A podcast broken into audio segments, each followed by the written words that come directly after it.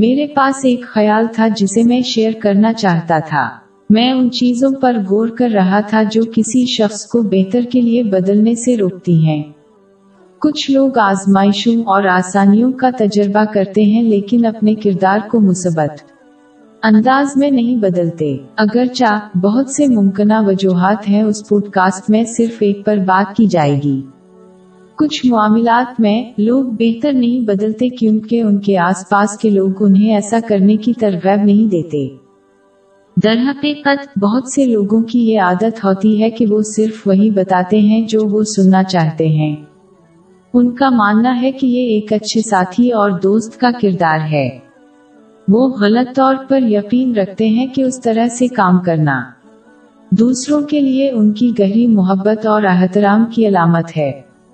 لیکن یہ مکمل طور پر غلط ہے کیونکہ یہ رائے کسی کو اپنے رائے کو بہتر کیے بغیر جاری رکھنے کی ترغیب دیتا ہے۔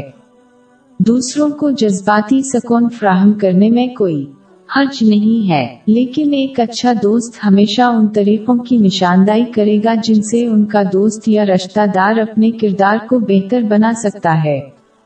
یہ حقیقت میں ان کے ساتھی کی دنیا اور آخرت کی زندگی کے معیار اور حالت کو بہتر بنائے گا، جبکہ محض ساتھی سے راضی ہونا ہی ان کو عارضی سکون فراہم کرے گا۔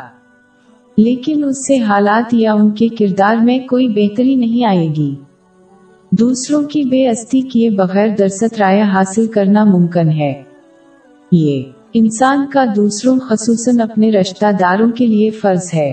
در حقیقت اگر کسی شخص کا دوست یا رشتہ دار ان کی اچھی نصیب کو ناپسند کرتا ہے تو وہ ان کے ساتھ اپنے تعلقات کو اہمیت نہیں دیتے۔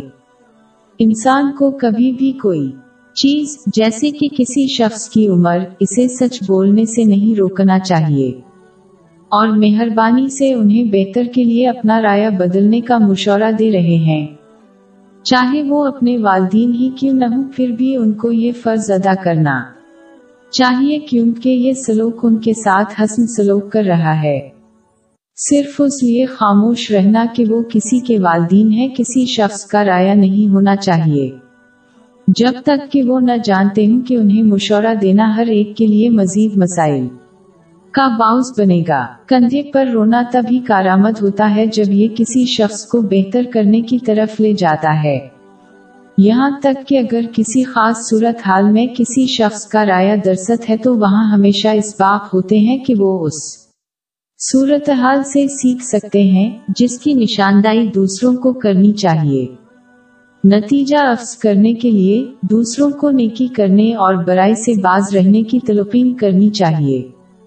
اور نہ صرف دوسروں سے ہمیشہ اتفاق کرتے ہوئے انہیں جذباتی مدد فراہم کرتے ہیں۔ باب پانچ آئی دو۔ نیکی اور پرہیزگاری کے کاموں میں ایک دوسرے کی مدد کیا کرو اور گناہ اور ظلم کی باتوں میں مدد نہ کیا کرو۔